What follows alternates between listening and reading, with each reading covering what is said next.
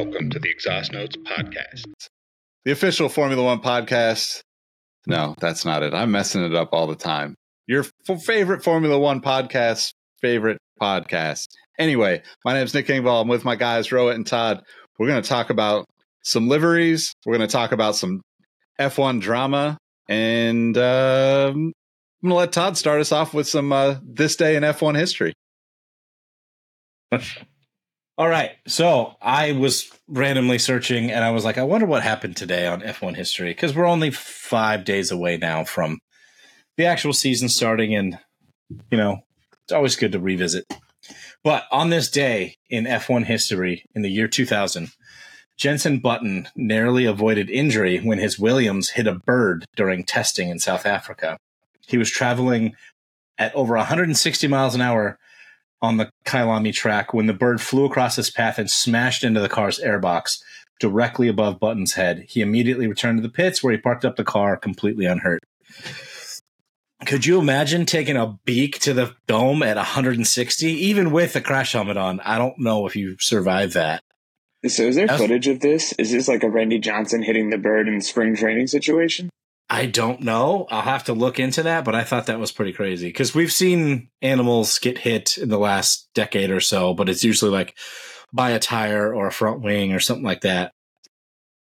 I mean, Yeah, I, I vaguely remember that happening when it happened, but I definitely don't remember the footage of it. Like it, it's pre like social internet, right? So you didn't have the the like crazy viralness that you would have nowadays if that happened. No, I mean, But I don't, not I, don't. I don't think you're surviving, to be honest. that, That'd that's be pre Halo era too. So he's taking that Yeah. straight to the dome. Yeah, No, I mean, I just think if that happened today, there'd be a PETA uproar. I think there would be protesters at the next event, not acknowledging the fact that it was the bird that flew into the airbox. But you know, we live in different times. I just hope that, as Todd so eloquently put it, a beak to the dome, as your favorite rapper is going to cite that in the next five to ten years. We just want the credit that Todd Yates came up with that first. Lyricist Lounge's own Todd Yates, I am your favorite rapper's favorite rapper. So the real snowman. It works on two levels.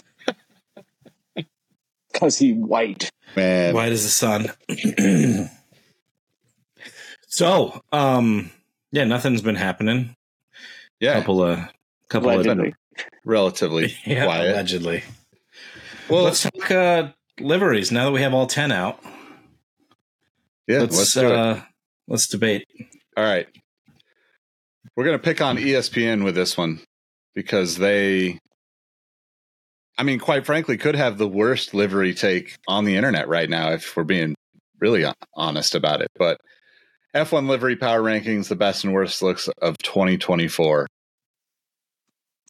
All right. We're going to count them down from 10 to 1, and we're going to tear it apart the entire way, I'm assuming. So, what do you guys think about Alpine's 2024 car? I do agree with the blurb this has a lot of potential. I kind of wish they would go old Racing Point and embrace the pink and not the stink of the black. But the other thing I also want to call out is this line around what does Alpine stand for and what is the point of this brand as it exists in Formula One today? I think they have to lean into the French side, and I think they should have gone red, white, and blue. But this is just, is it that much different than last year? And if that is the case, I don't have high hopes for Alpine because they're going to get another between fourth to sixth position. Fourth if they're extremely lucky and things just go horribly wrong for some other teams. Six feels about right. So that's my whole thought on the Alpine livery. Yeah, I I actually really agree with Ro's point on that. They they need to lean into the Frenchness of this car. And they kind of tried when they first went to this like aesthetic of livery with the BWT and like kind of trying to promote the Alpine brand when the back like the back of the airbox tail, whatever you want to call it, um the Coke bottle area as they refer to it in F1. they had like the French flag kind of right at the tip there, and then they had the Alpine blue kind of more pronounced with the Alpine logo. That was like acceptable, but this is just like, hey, let's take that logo and then see and as was the theme in all of the livery launches this year it's like how much paint can we take off while still kind of having it look like uh you know what our aesthetic well like the aesthetic we want to follow for the team design whatever? Um it's not offensive but eh, so i won't say that it's 10th but it's not it's not great because this it's is a- one of the ones that's most affected by like hey let's strip off as much pain as we can It is offensive because it's so inoffensive. Like, I was going to ask you guys this: Are we in the dark ages of liveries? Because this just feels like everybody has various levels of black on the livery, and that's it. Like, you can't really distinguish the cars that often because everybody's just decided we're going to make sure speed is the key, which is the sense. It's a racing league, but at the same time, there's no identity except for Ferrari and maybe but Red Bull. But I don't know, Nick. What are you thinking? like I think they should have I think they should just just embrace the pink. I mean it's it's popular. Every time they run the pink livery, the or predominantly pink livery, they get a bunch of comments on it. You see on social it's just like people like that look. But yeah, I do, I do think it's kind of like an interesting like the the group of you know this year seems to have the group think of this this year's you know livery designers seem to have been like embrace as much carbon fiber showing as you can. Um, I I like this. I mean, I I like it, but it's it's not like I wish it had more pink on it. I wish they would just go full pink, to be honest. And I think you know the it's probably it's not the worst. It's probably you know I don't know seven or eight on my list because it's just like I don't know. There's nothing that stands out about it to me. They're not even giving us like the last i think two years in a row they gave us that all pink livery for at least the first two races and now Yeah. they didn't even they didn't even bother Uh, granted the season hasn't started yet so we don't know for sure and maybe they'll give us a pink livery during testing or something but they're really stripping the paint off for that one one millionth of a second per lap Do you think So, that's I agree, actually what it is? No, it's. I think they. Oh, what do they say? Every kilogram of fuel is. God, what's the the old saying? Every kilo of weight is a tenth of a second per lap, or something like that. They talk about it in driver interviews, like if I have a big lunch, I could slow the car down, kind of thing. I don't remember what the um, what the equation is, but I think it's like a a kilo of weight is uh, a tenth of a second per lap. But you know, we don't we we talk in freedom units here on the Exhaust Notes podcast. So I'm just wa- waiting for the era where all the cars look nondescript and they're just going to have different colors projected on them once the race actually starts. And really, it's for all the people that are watching the cars live. They're the ones that won't be able to distinguish the cars, but we at home will because of the magic of television. Because at this That's- point, to your point, Mhm. Th- that's a great point, Ro. You brought it up earlier too. Like, if we're watching an intense battle, like we had a couple of races where there was like three or four cars all battling. Remember the uh, Silverstone? Was it last year or two years ago? The through through goes Hamilton line. There was Yeah. like three or four cars really tight right there. Imagine watching four black cars try to race each other close. The other thing too that's really interesting is like how much should teams switch up, you know, their their livery from season to season. You know, obviously these teams a lot of these teams didn't make many changes when it comes to sponsors. You know, we'll get into more of them, but with with a I think that there needs to be some sort of either every every exterior, you know, piece needs to be painted or so, some variation of that rule because you're going to eventually get to the point where you're having, you know, I mean, maybe they're already thinking about it now. Like, oh, we just we wanted to go as minimal as possible so we could save weight, you know. In which case, props to Ferrari and Aston Martin for just being like, we're going full paint. All right, let's let's see let's see number nine Williams. So I don't know who- me. Mhm. I don't know who wrote this article, but they could not be more wrong. This is one of the best liveries on the grid. And it's literally down to the Duracell airbox. Like the rest of the car could be like hoop brown and they have that airbox and it's like, yep, that works. Like the the livery itself is cool. Like they're still running with like the blue. I wish there was a bit of another pop of color because it's just kind of blue and black. But uh, the details were were pretty cool. They did like the a tribute to the old Frank Williams racing logo up Yep. on the side of the the Coke bottle area. So very subtle but cool.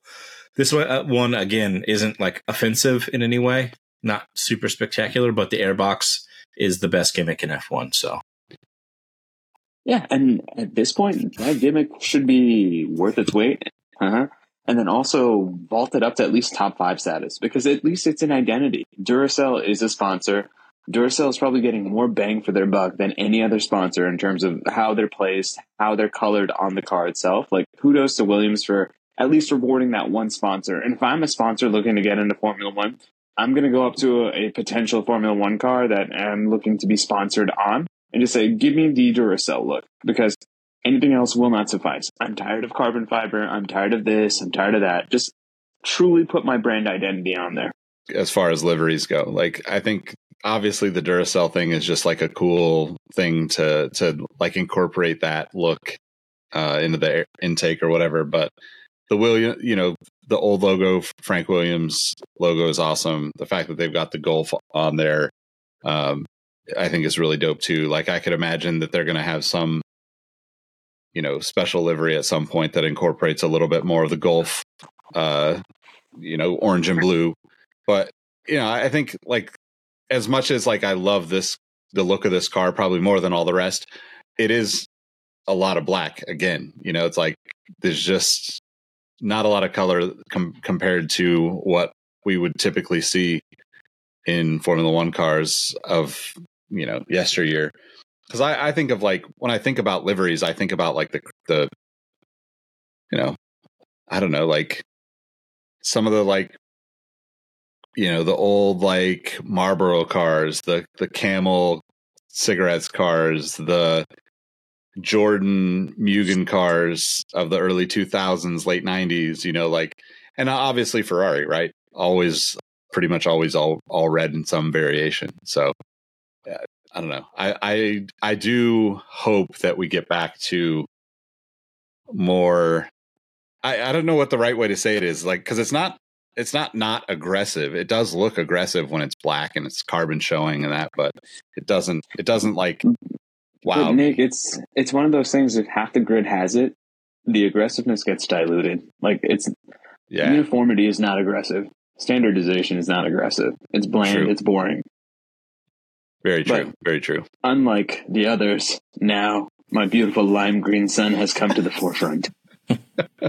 wait, I have to ask: Do you actually like this logo or this livery? It's grown on me, and I'm hoping it ushers in the Tron 3 sequel we've all been wanting for the last 25 years. And say what you will about it, at least it's distinct. Like, it's the old adage of, I think, in professional wrestling, as in most aspects of life love me or hate me, just don't be apathetic towards me. And this is the one thing that this car does better than anything. I have yet to find somebody on the internet or in our personal lives that says, you know what? Meh, keep it moving. We're going to probably talk about this car more than any other just because of the sheer outrageous nature of it. And I'm okay with it because at least it's a memorable car in that way. And it might be the most memorable thing about the Sauber team this year, and that's fine. Me, I don't like this color of green at all. Like I would pick any. Like you do this with any other color in the rainbow, and I'm happier. But I, mean, it it is unmistakable compared to everything else on the grid, and I have to give them props for that. Yeah, like the color blocking itself, especially from the side on view, is awesome. It's potentially the best livery on the grid on the grid. I almost slipped up there because the green is so bad. I wanted to say grid green at the same time. The green is so bad, and I said this last episode. I think we both did. If it was like Volt or like you just said, any other color. I don't care if it was like rainbow. Just take all of the other everywhere that's green and put rainbow, and it's the best livery on the grid. Or brown. It literally could be brown. I keep making brown poop jokes, whatever. Um, the one thing I will say about this is that the wheel covers are painted in a very interesting way. I think Sauber last year had the best wheel covers too, but they look like almost like they're painted like Steelies, like old muscle car Steelies. Yeah. Um, so I really like that.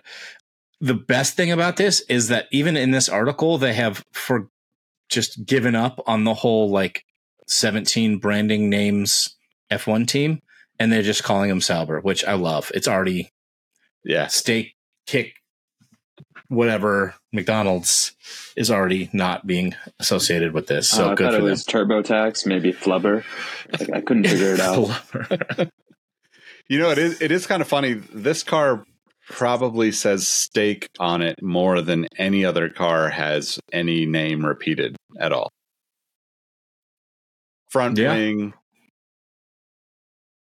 it's on the side- airbox. side It's on the side airbox, pods, wing, rear yeah, wing.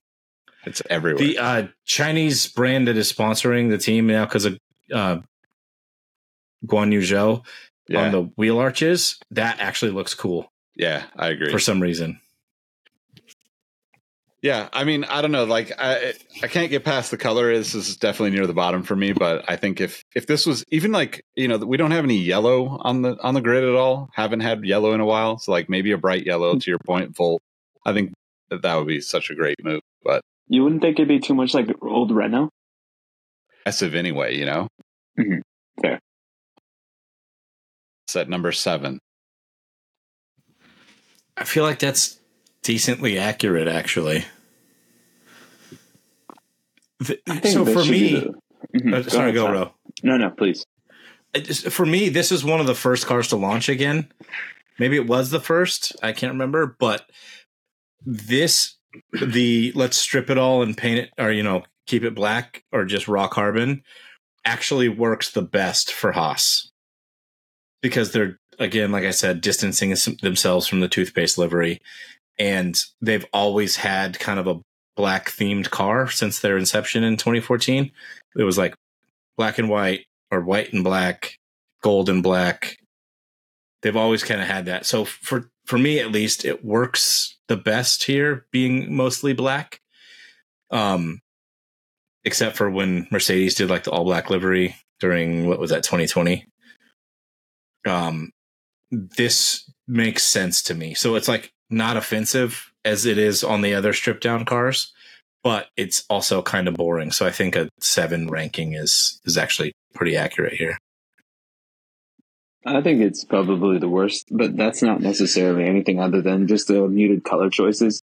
And I get that they not only want to distance themselves from some of their sponsorship choices in the past that have dictated their color scheme, but a Haas car is a Haas car. And to me, they might be the most boring car on the grid, especially now that we don't have Gunther in our lives. So I really wish that they would have kind of swung for the fences in terms of their aesthetic, but it is what it is. I think they're also trying to convey that same attitude of we are not trying to break the bank on any aspect of our car dynamics. So we are going to keep this black, white, and gray, and we'll see you next year. Where, if you're lucky, you might get an extra splash of red. It's kind of like.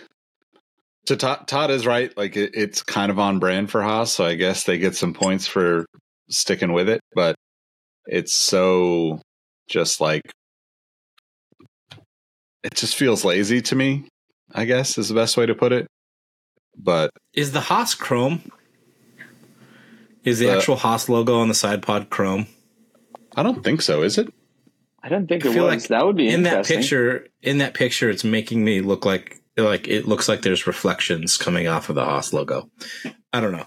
We'll have to Hmm. look up deeper. But if that is chrome, couple extra points there because that's cool. I think where you know, like, get into like reflective stuff, 3M stuff, any of that like metallic kind of color changing metallics that that we could see.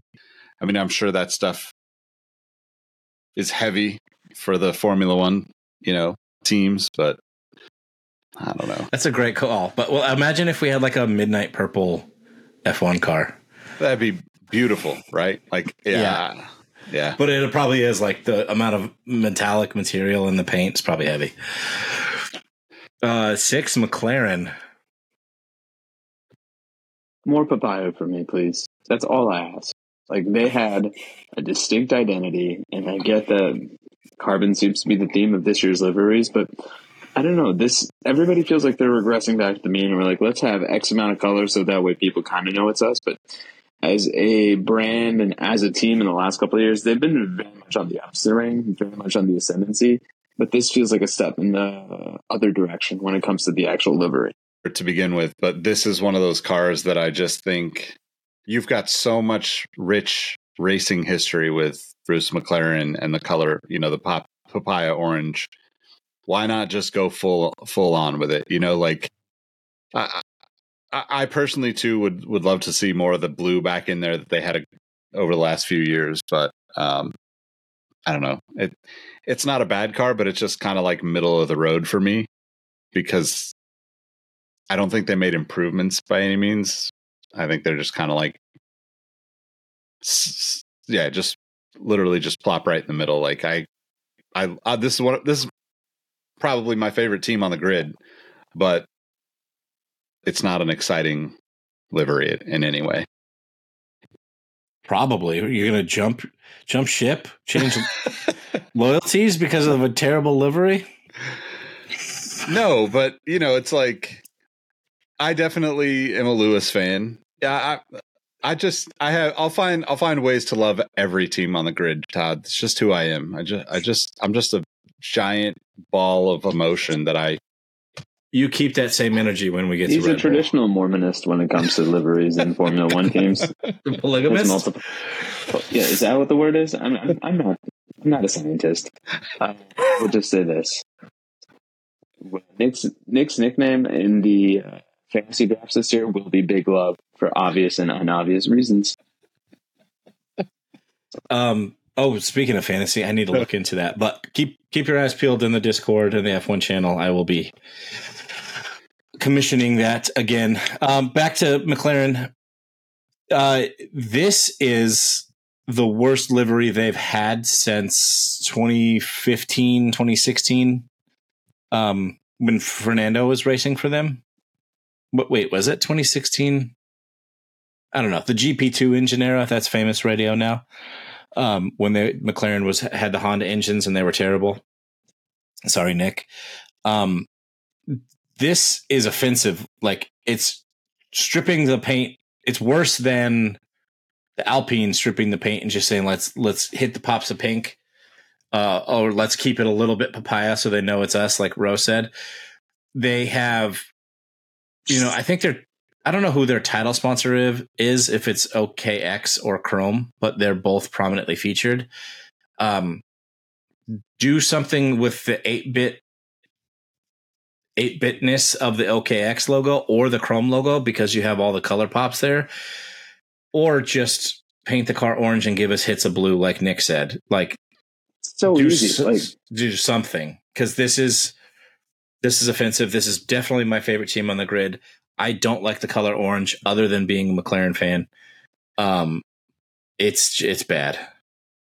I think I, I put it when we were ranking like at eight or seven, something like that is the chrome aka the simon says wheels are a really cool thing to me i wish they lit up as they drove around the track like a simon says well they were testing those wheel covers like a year or so ago yeah. you remember that yeah yep if they could get into that and like everybody have them and its colors well, like the team colors there and theirs were just like again rainbow because it's spinning so fast that'd be sick yeah, I mean, I think that's the other thing. We're definitely living in dark times where the thing we're clamoring most for each one of these teams is the wheel covers, something we don't actually see in the race itself. So, like, let's do better for 2025. Hell, I'll give you guys an extra year with these crappy liveries if you really deliver something cool in 2026. But this is just atrocious. And it was one of those things that I'll put the seed in your head right now, gentlemen. We have another show on the Nick Engvall cinematic universe called Sneaker History, and there's a popular segment called Rockin' and Coppin'. I want your both of your answers for one rocking and one copping. One thing you would like to throw a rock at because of how bad it is, and the other one is one you would report uh, to a police officer because of how atrocious it is. So I'll let you guys figure that out. But where are we next? Uh, Team Arby's, we have the meats. So, so Man, I wish I just I just had a thought this? before we Before we get into the the the cash wrap, what, whatever this atrocity is, um, it's actually it's actually a beautiful car. But one thing that other racing bodies do do one thing that other racing bodies do really well is the like the nameplates and the identifying of who's in first, second, third, etc. So in like, you know, endurance racing, Le Mans, you know, type racing, like sports car racing in the United States. For years, they've kind of bounced around in the way that they do it, but there was a couple of years where they had like those kind of LED, the like the the the number panels were were like a you know like a LED color, and then they did one year where like the, the those LEDs were different colors for first, second, and third, and then they've always had like indicator lights on the cars, so like you could see one, two, and three. Like if there was a one on a one one light lit up, you know, think like a I don't know, like a three inch LED on the side pod of a car if it has one light lit up there in first, if they have two, they're in second, three, they're in third. Maybe if Formula One is going to go down this path of like all these dark liveries, maybe they need to come up with some sort of, you know, spice it up a bit with with lights of some sort. I know we don't do we, LED like tracks. all the races are. yeah, I mean, let's just go full Tron. I'm totally Yeah. down for that. You know, I mean, isn't this the weekend that the NBA is debuting the LED courts? Come on, Formula One, pay attention to that. Make it work. Yeah. Because then think of all the sponsors you could put on the street itself. exactly, exactly. Oh, That's I like that. call. actually, McLaren was testing that also with the little sponsor logos on the deck Yeah, uh, Yeah. up near the driver that were like LED or like LCD, whatever little screens that they could change out. yeah. Man, imagine that. Imagine that. I just want the Fig Newton sticker, like Ricky Bobby. We make that joke once a year. I do like Fig Newtons, but that is a dangerously large sticker on my windshield. yeah. Put it over the visors. Spice it up. Uh, t- t- Visa All right. cash wrap. I can't not say cash wrap now. That's really funny that you said that because it's like uh, retail. It just sounds like a retail thing. The V carb. V carb. This is to me, maybe I'll get flamed here. One of the best, if not the best, livery on the grid. I could agree with that. It's Yeah, distinctive. It's up there. It's it's Stands out. distinctive. Yeah. That's all we're asking for. It feels like Toro Rosso of old. Yep. And again, I think the Visa might be silver Yeah. on, on this car or chromish. Um, but yeah, it it stands out. It feels like what Haas should be, right? Red, white, and blue. Like let Team America, fuck yeah. It feels like that. Red Bull should be. Like this looks like a Red Bull can. Like why does Red Bull not actually look like a Red Bull can? That's a real. You just blew my mind with that question. How dare they? If I'm a if I'm Red Bull, like you make your money from the drinks, right? Why not make But- uh, you you do it tastefully. You, it's not like your little Mini Cooper with the Red Bull can popping out of the back driving around the US, you know, handing out free free samples, but like it it can look really cool to me. So I don't know. Like I, I do really like the way this looks. I feel like it's it's actually better than the Red Bull livery because the Red Bull livery is. I mean, we'll see it, but like it's it hasn't changed much at all, and I it's not bad, but like I feel like the Red Bull. I'm always wanting that white livery that they did, you know, a couple years ago or whatever it was.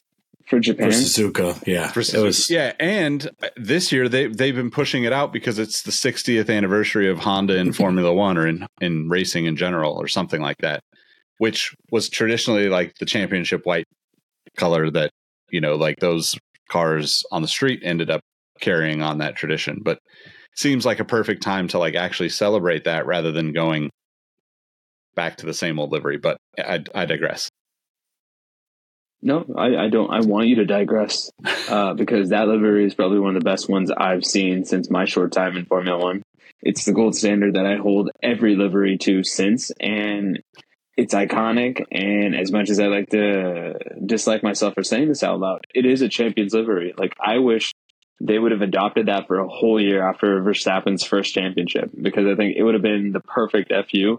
And the marketing, like you're telling me Red Bull with all its different iterations of flavors, they couldn't come up with like a champion Red Bull, like a white cherry. But maybe that's stepping too much on Gatorade's corner. But I digress. See, I can do it too now. exactly why I th- th- it's a bummer that they didn't do it right. Like it should be more cohesive with the brand, in my opinion. I mean, I know that they have a, a gazillion people out there wearing Red Bull branded stuff and jumping out of you know rocket ships and flying to you know different I don't know wherever, but yeah, it's a good point. Like the the the white could have been a really cool like stick it to everyone else after he won the championship. And maybe it's not the best time to talk about sticking it to people, especially from a Red Bull perspective.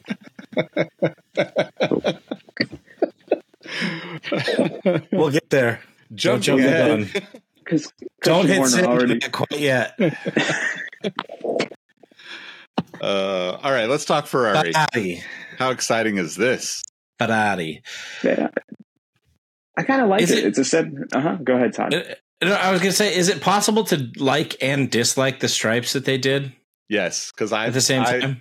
I don't like them, but then sometimes I see it and I'm like, yeah, that's cool. Yeah, I'm buying that's- I, I feel like the stripes on the side pod are cool, but the the stripes that they did on the inside of the wheel covers like mess it up somehow. I, I, I don't know. It. I think it's cool. Like I, I think this is one of the maybe the second best, third best livery. Yeah, I, Top I, three. I don't know if it's top three for me, but I think uh, I think I might have said this on the last episode. If not, I said it in the Discord. But I would love to see Ferrari embrace the black and just do red accents. So you We did talk Ferrari. about that. Mhm. on the last the last episode we talked about what was it monza or whatever when they did the black Yeah, green with the white logo and that they did that which is awesome yeah, So Nick, just to make sure I'm understanding you correctly, you kind of want Ferrari to regress to everybody else's mean, where it's like they're okay to kind of have a predominantly black car with touches of red. Because I kind of agree with it. I think this is the second year in a row where I really like the Ferrari livery, and I don't know what it is, but I feel like this red is a lot different than the usual Ferrari red that we've seen prior to this year and last year. And this red really works for me. So this is a top three thing for me. I also like the accents on the side of the white and yellow, and yeah, I mean, you're not going to fumble the bag that badly, even if you are Ferrari when it comes to strategy, because the aesthetic will always be there and it's always going to be a beautiful looking car. I think they they have gotten a little, let's say, a little deeper on the color of red that they're using or choosing to use on the car compared to you know the Schumacher era. But I, I think like the the thing that comes to mind for me is like if you took the Stake livery, swap the red for the green, and and put it on this on the Ferrari car, like that to me would be killer. Like just just enough red, make it brighter than this red maybe, but like you know just it, it's I think because it's Ferrari, it's also like more of a flex to to go that direction because it's so traditional to just stick with the 90% red, you know, car that that we see every year. Not that this one doesn't look a little bit better I think than last year, but i have to disagree wholeheartedly. Wow. because we were How just going through the bottom half of the list lambasting them for being assholes and making their cars mostly black. And ferrari being ferrari went fashion over function and said here's our basically all red car. And then we're going to say "Mm, we wished it was more mostly black. I, I understand what you're saying when you say like i wish they would break from the norm and give us something that wasn't an all red car but because and we talk about and we really went off about the whole brand identity thing with team arby's we have the meats and they have brand identity more so than anybody in f1 they're the longest running team in f1 and you you can't give them negatives for that. That's like impossible. Think of it as like, you know, we went fashion over function. I think of it as like old crotchety dudes at the top, and the intern that's designing the livery has tried 30 different variations to be like, can we just squeeze a little bit of different differentiation here? And each time he's rejected. So I'm just really pulling for that intern who has been like pushing to just do a little something different for Ferrari, you know? You got stripes, okay? You got stripes. So- I, I also think that it only works for Ferrari to to to to revert to the black. Like everyone else, I don't I don't feel like it works. Right? It's like everybody's kind of just falling into to line and not risking anything by doing black. Uh, you know, weight of paint aside, but because Ferrari is so traditional, like I would love to see them just be like, you know what, we're going to come out and just be. You you think Helmut is Doctor Evil? We are Doctor Evil this year. It would change the way that people look at the team. I think in terms of like, oh shit, maybe they are going to come back and pull something off. So I would agree point with you. something. Mhm, Oh, go so ahead, Ty. uh, I keep cutting you off. I apologize. it's Rob. okay.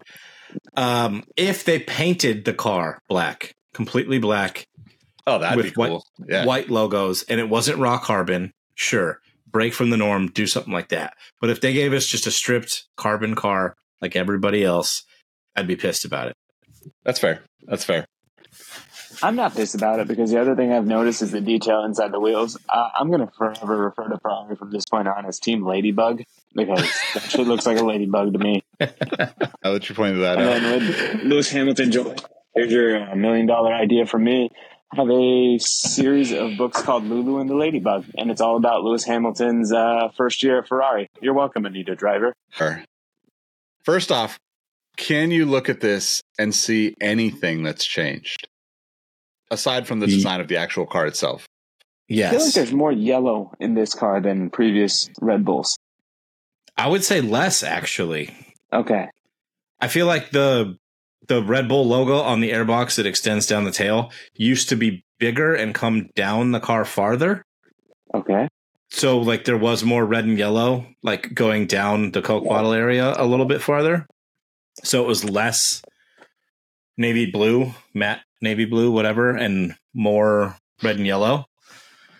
But like we were saying with the Ferrari thing, like I I for for the first time in a long time, I'm like, this is a really good livery because they one painted the car and two they stick to their guns they have brand identity probably second most out of out of uh any team on the grid ferrari being the first like we just said but th- this is unmistakable from and nick said it earlier you can see somebody jumping out of a plane jumping off a mountain uh doing the flugtag racing a, a soapbox derby down a hill you know that it's red bull their brand logo across everything that they do is the same.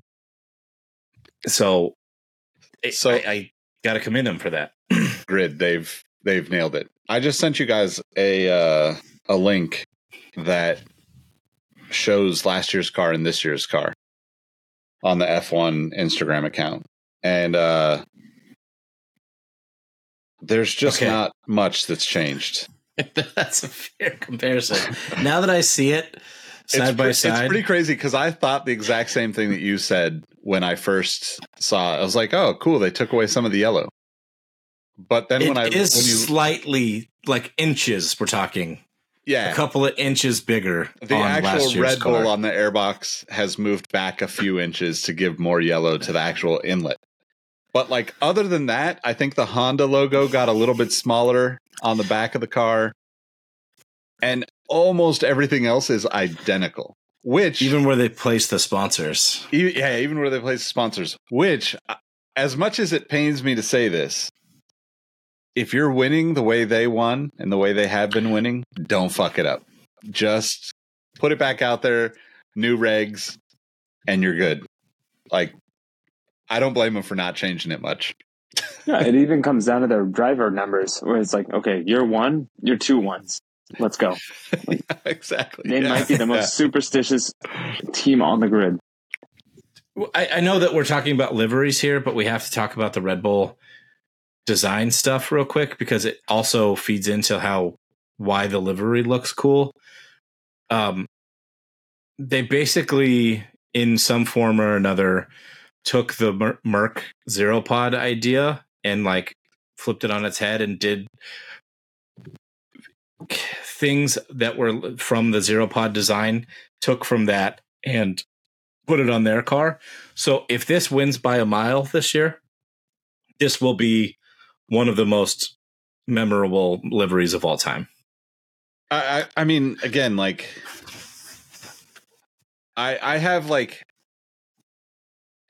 I'm not a Red Bull fan. I don't like Helmut. I don't like Max. I don't like Christian Horner, but I'm a Honda fan.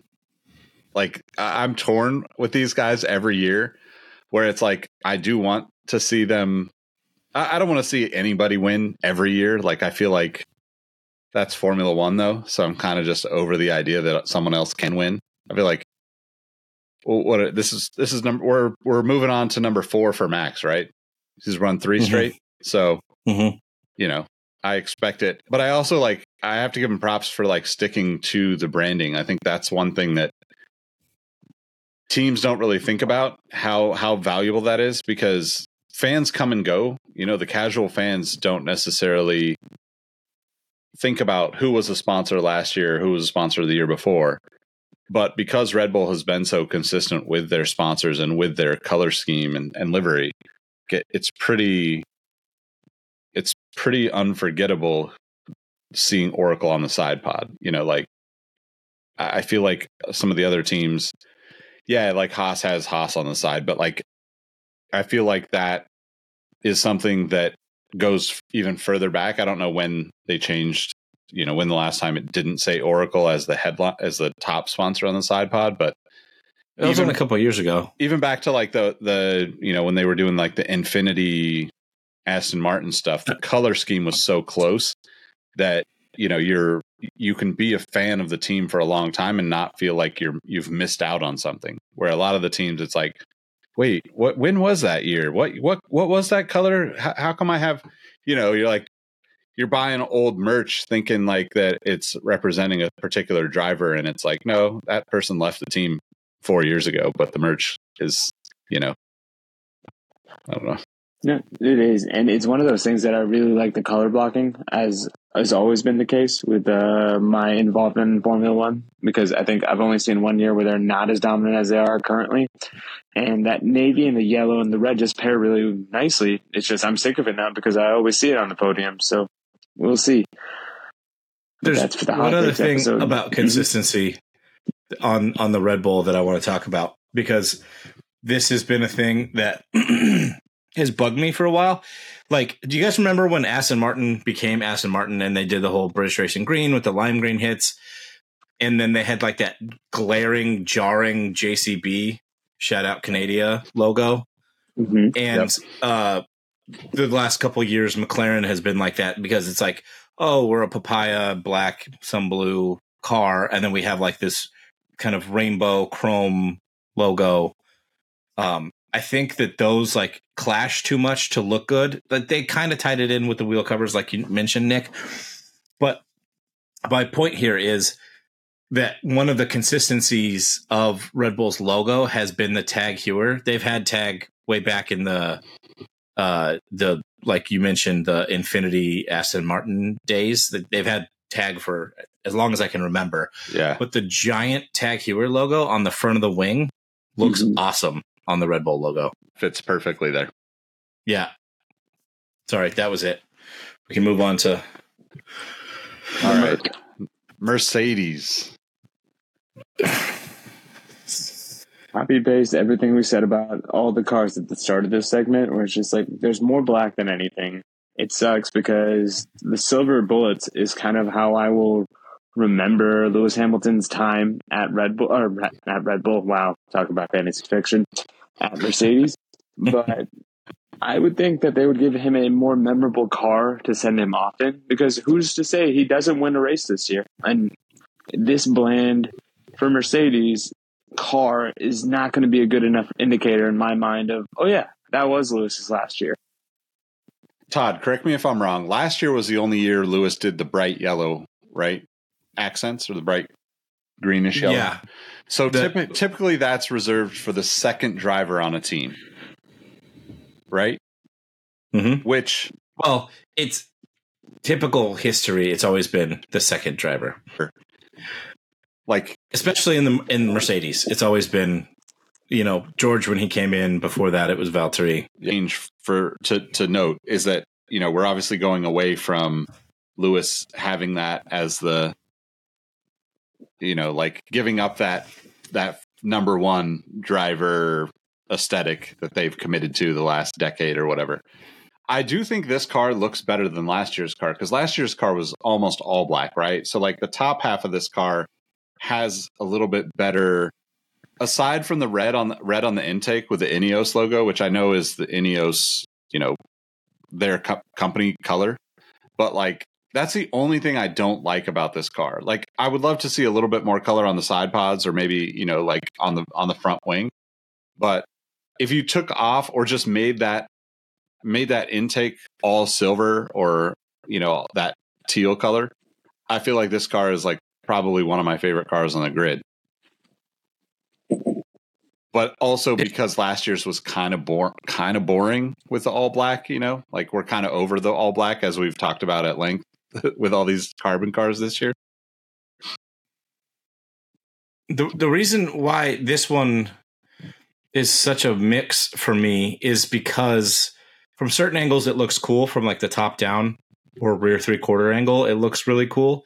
But i agree with you nick like they need more silver uh, arching onto the side pods. But th- those stripes kind of do fade back over the tops of the side pods which is cool. But the reason why it feels like confusing is because we like Ro mentioned, we think of of Lewis's time in the Mercedes as the silver arrows. Like that's their been their brand identity forever.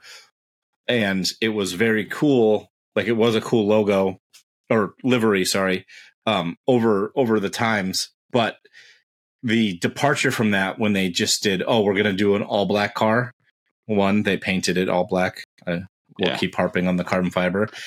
Um, but two, this is just is like, oh, we're gonna do a little bit of old and a little bit of new. We don't really know what to do. So for me, it turns out to be a negative. The one color pop with the Ineos logo, like you mentioned, actually kind of fits. I don't know why for me, but maybe I'm just getting used to it because they started that a few years ago, and before it was a little jarring.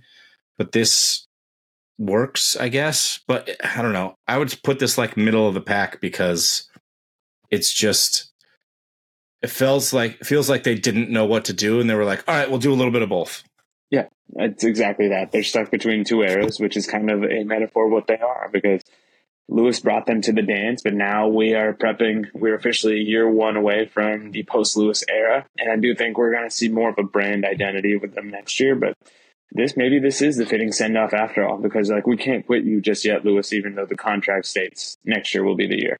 Because last year's car was was black, but it had those it had the two stripes, kind of like the Ferrari down the side, right? And then even the the intake, the red was a lot smaller last year. But this year, I think like there's the two views that actually make me really like this car are from the like the rear three quarter, the like the way the pod slopes down on the side and that silver green kind of fade blend, whatever you call that, is just awesome. Like it should it should probably expand a little bit more, but I get that they're you know trying to make they're trying to have high contrast for for all the sponsors, right? They're like sponsors are white, we're only putting them on a black you know piece. The other view that actually makes me think Silver Arrow is from the front, just dead on nose you know, straight on looks so cool to me because it is just a silver arrow. Better than calling them a silver bullet like I did. Shout out to Coors Light. the rockies are blue Yep. yeah. Yeah. Uh-huh. All right. wow We ready? Yeah.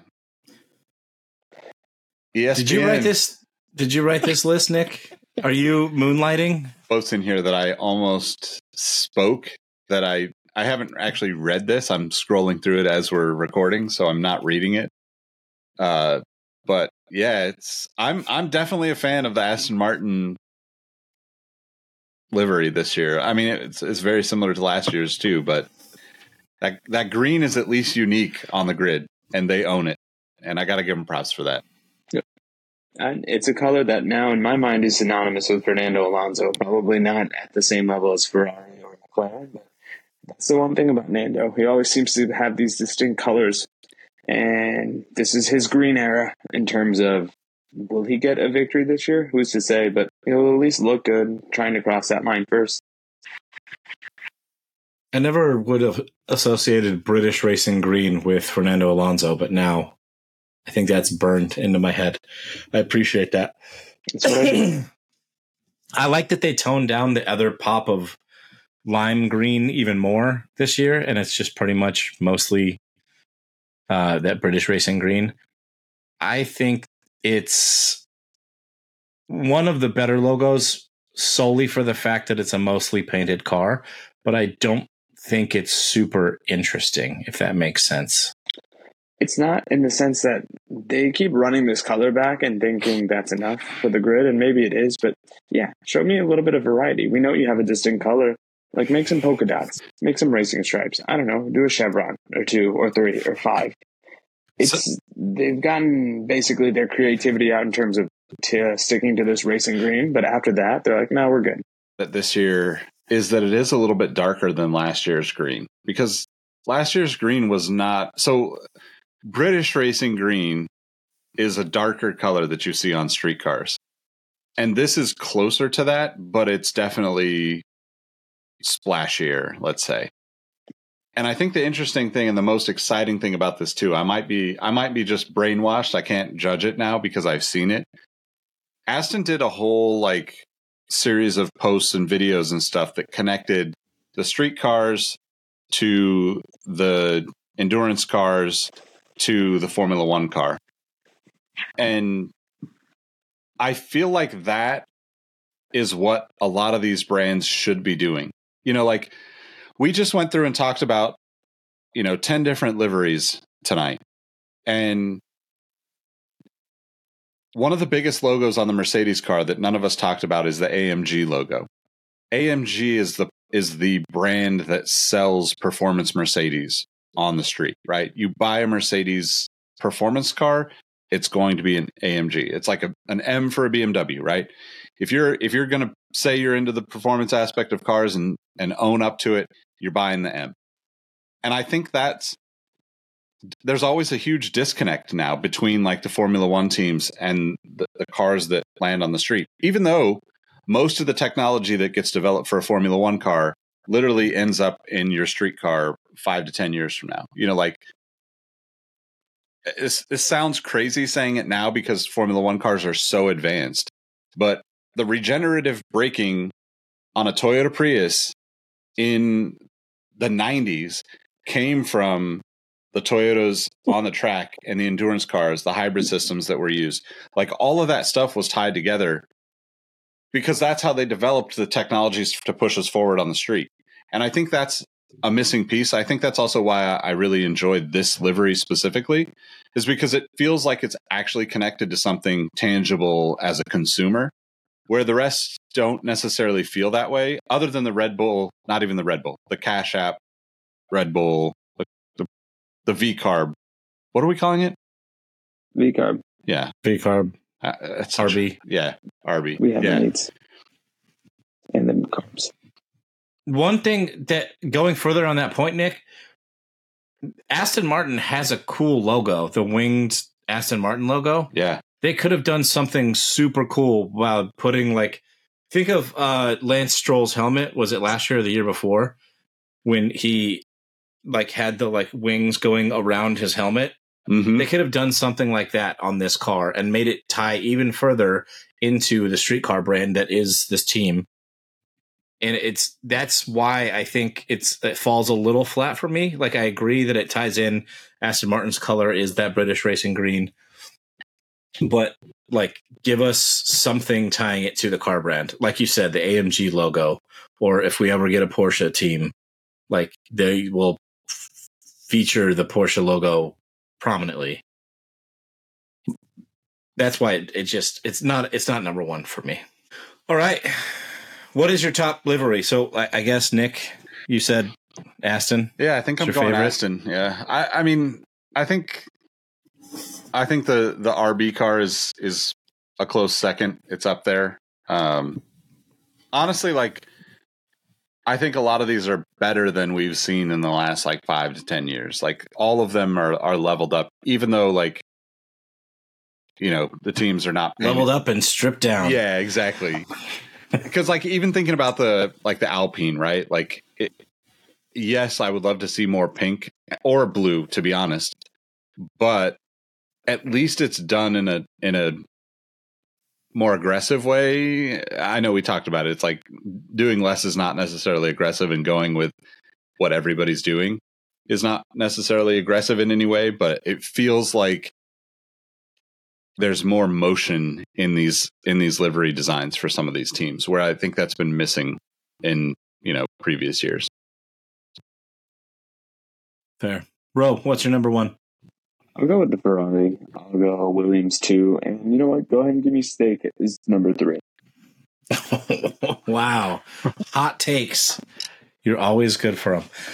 The, the Stake, I'd have to put dead last. That color green is atrocious. Yeah, it's, Wi- Atrocious. Williams, I agree. Williams Maybe I is did up that there. to troll you guys.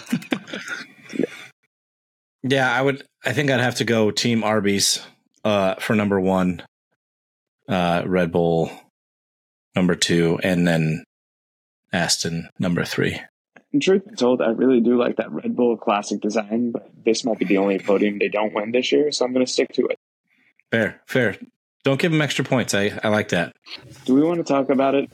Christian Horner, s- you've been a bad, bad boy, but did he send those photos? Did he? So to dive into what Rohit's alluding to, there were new allegations that came out today. I think again from a Dutch newspaper that uh, kind of said what we were all kind of thinking it was.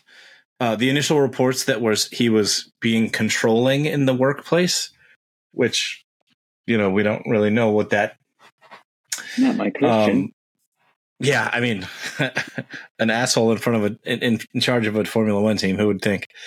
Um, but this suggests that he was sending a female employee at Red Bull sexually suggestive texts, including possibly some pictures of Horner's horn dog. Don't you finish that sentence, Todd. Um, It could always be Yeah, worse. it so- could have been Helmut Marko. there's again this is i think the same source or same paper that initially broke the story on this investigation but it's starting to feel like a little bit where there's smoke there fire or somebody has like an absolute vendetta out for christian horner um what do you guys think you think we're going to see the start of the season with uh horn dog at, at, at the helm I think we'll see him at the start of the season because I don't expect this case to be wrapped up as quickly as we might expect it to. But then at the same time, I think the logical conclusion should, if not be commencing at the summer break, we should start to see the end game. But it is really something because as we were talking about the previous episode, like we were very careful not to listen to any of the allegations. We wanted to make sure we kept a cool head. We didn't accuse him of something that he may or may not have done, but this is not good. I, I think these are more than damning indictments. I think, like you said, there may be smoke, there may be fire, but it is something to me that could this be the first sign of a quote unquote Red Bull downfall? Because it's to me, Red Bull's dominance is, in my mind, equally Max Verstappen driven and Christian Horner led. And it would be very interesting to see what that looks like if you take out one of those principals, if not the principal, out of that equation. problem, right? And you know, they mention it in the in the car launch.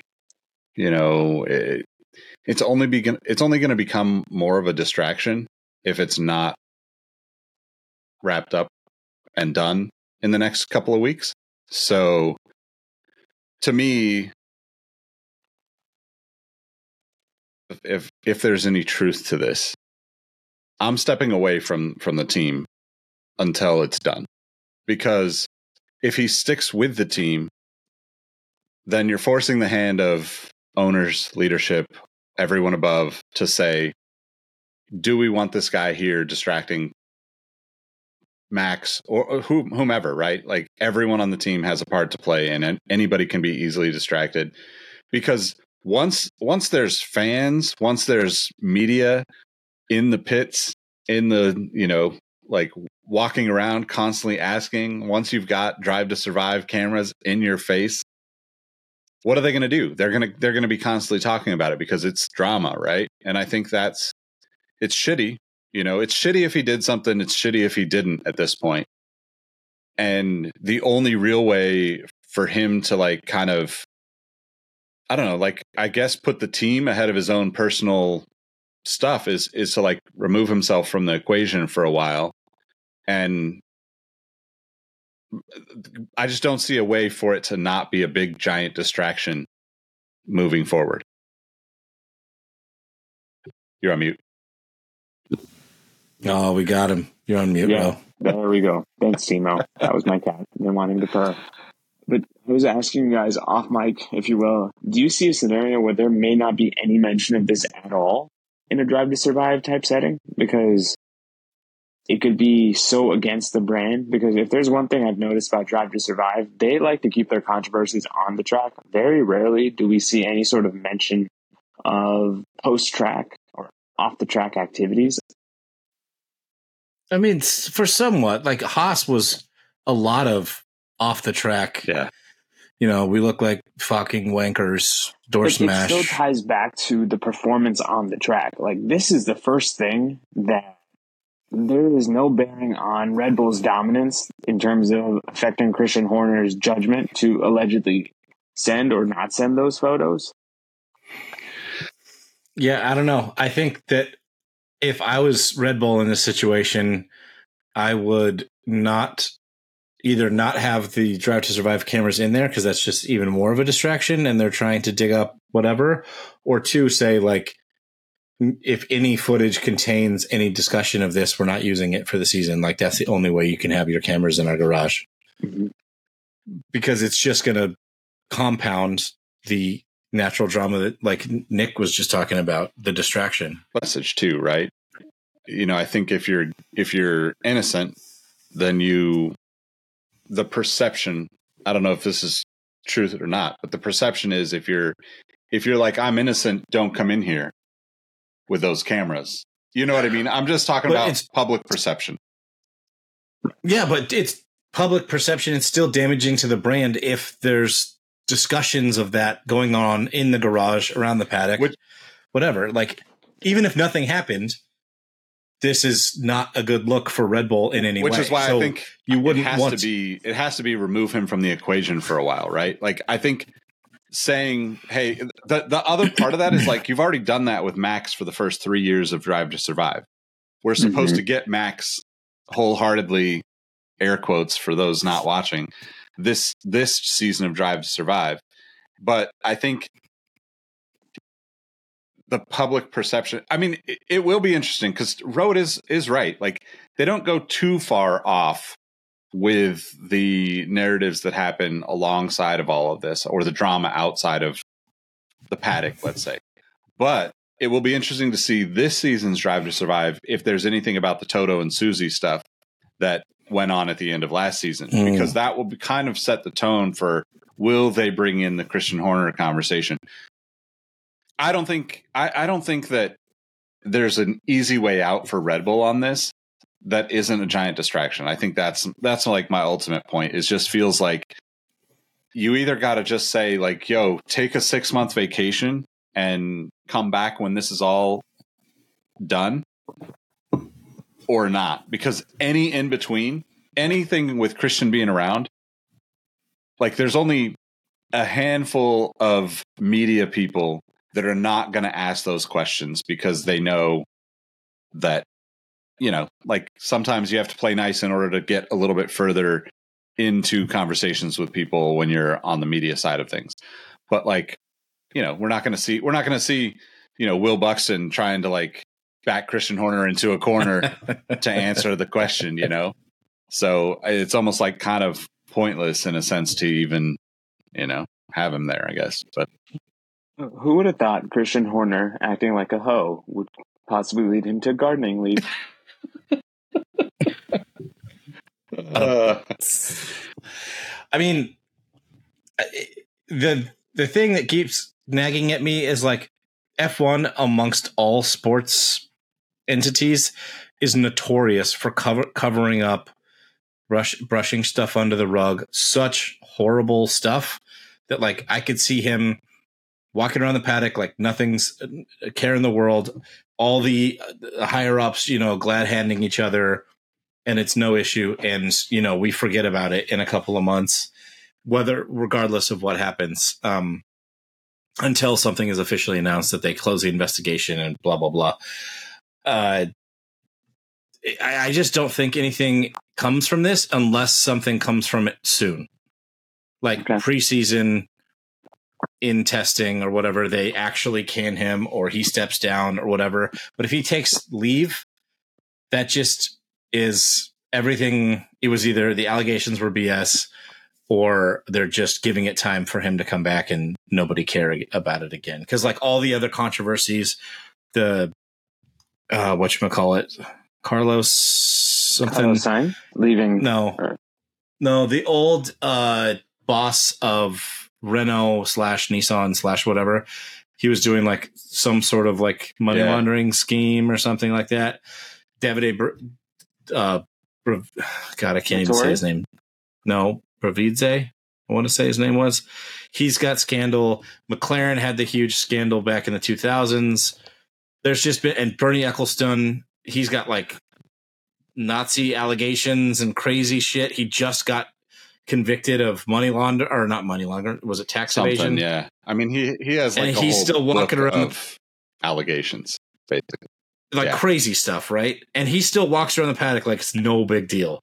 So it's you know the affluent sport where the peop the rules don't apply the same, regardless of what happens here. I don't see anything happening.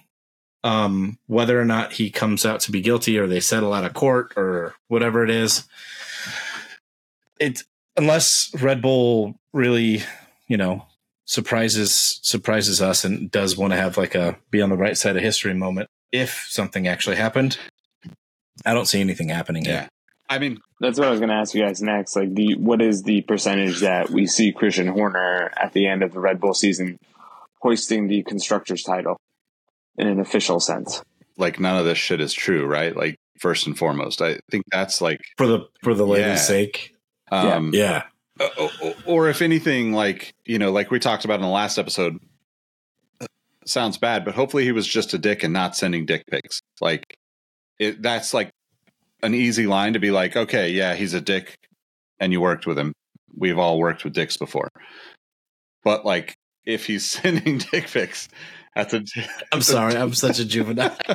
it's a different story, right? So, um, I I would, you know, I think we're going to know whether or not he's going to be around at the end of the season within the next month, and whether that's a temporary thing where he goes away for a while, or whether that's a temporary thing where he actually goes away and is in jail for a while, or whatever. You know, like I, that's not going to happen, but like whatever the case may be, we'll know fairly soon, and it'll just be a matter of like how they want to handle it and how much distance they need from him. But I do think.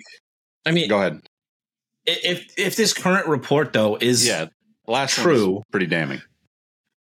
it, like he's this lady, whoever it is, saved for months on end text messages from Horner. That again, it doesn't specifically mention pictures, but they were sexually suggestive texts. So maybe he was asking for the noodles. I don't know. But it not like if she has this actual proof and he really did try to bribe her with like a couple hundred or Yeah, six what was hundred. it like Six hundred thousand pounds. something yeah it, it, th- th- there's there's no way getting out of that right like But I mean, it's something you guys have kind of stressed that I've also picked up on as a relatively new viewer. if Formula One wants something to be covered up bad enough, they're going to be able to figure out how to do it. It just seems to be the MO of this sport where they, unlike American sports, don't really like to vilify their drivers unless it's in that racing sense. So I could see them trying to move heaven and earth just to make sure that this gets resolved, even though that's not the right thing to do. And like Nick mentioned, I'm not holding my breath out that Red Bull or Formula One as a whole will be on the right side of history on this, but I would love to be proven wrong I was just going to say, I don't think we should. Uh, I think if we're going to talk about yep. F1 scandals and potentially terrible people, we should at least shout out Flavio Briatore and you know the Benetton and all of that. So that's okay, who I was. I wasn't of, sure. Not Davide yeah. Pavlidze. Yeah, that's who yeah. I was thinking of. Lots of lot, lots of good, not good, but like lots of shitty things happened around that gentleman. So. Um, yeah, Formula One's uh, seems to be a a cesspool of shadiness and terrible people, but unfortunately, you have to have a shitload of money to to race, and that usually comes with the territory with that type of person. So, hmm. Hmm. Yeah, I don't know. You guys got anything? I'm. We're five, five, six days away from cars on go. track, and that means we're ten minutes away, or ten minutes, ten days away from hot takes. That's right. Yeah. the hot takes. Hot coming soon. Hot takes with cool dudes. Hot takes with cool dudes. Yeah. And uh, let us know in the comments, more specifically, hop in that first link in the Discord. Let us know what your uh, your livery rankings are. There's a handful of, of us in there that have already put our rankings in there. I didn't have the Red Bulls in mind, so uh, I don't have to make yeah, too many changes. But when, um, yeah yeah, you know, we appreciate the conversation. So, uh, but guys, let them know how they can find you outside of the podcast. You can find me on Instagram, Rowan13. You can find me on X Roheezy. You can find me on OnlyFans as the Malhotra Money Shot. Todd, where can they find you? Uh, I don't even know. I can't. Uh, Instagram, uh, dadshue dot jpeg Threads, same thing. Twitter, dadshue underscore JPEG. Somewhere on OnlyFans. Um, I, I can't. I can't even. Join the Discord. Save me. Platforms. You can find me at Nick Engvall at Nick Engvall on all the platforms. But we appreciate you and uh, make sure you hit subscribe if you're watching us on YouTube. We only got a handful of people on there so far. We've set up the whole channel to do this, and uh, yeah, we just rather have more of you join us and join the conversation. If you we get 10 more subscribers by the time the next episode starts taping, I'll stop doing the OnlyFans. And if we get 15 more, I'll continue them. Balls in your court. Catch you on the next episode. Peace. Bring Guenther to Red Bull.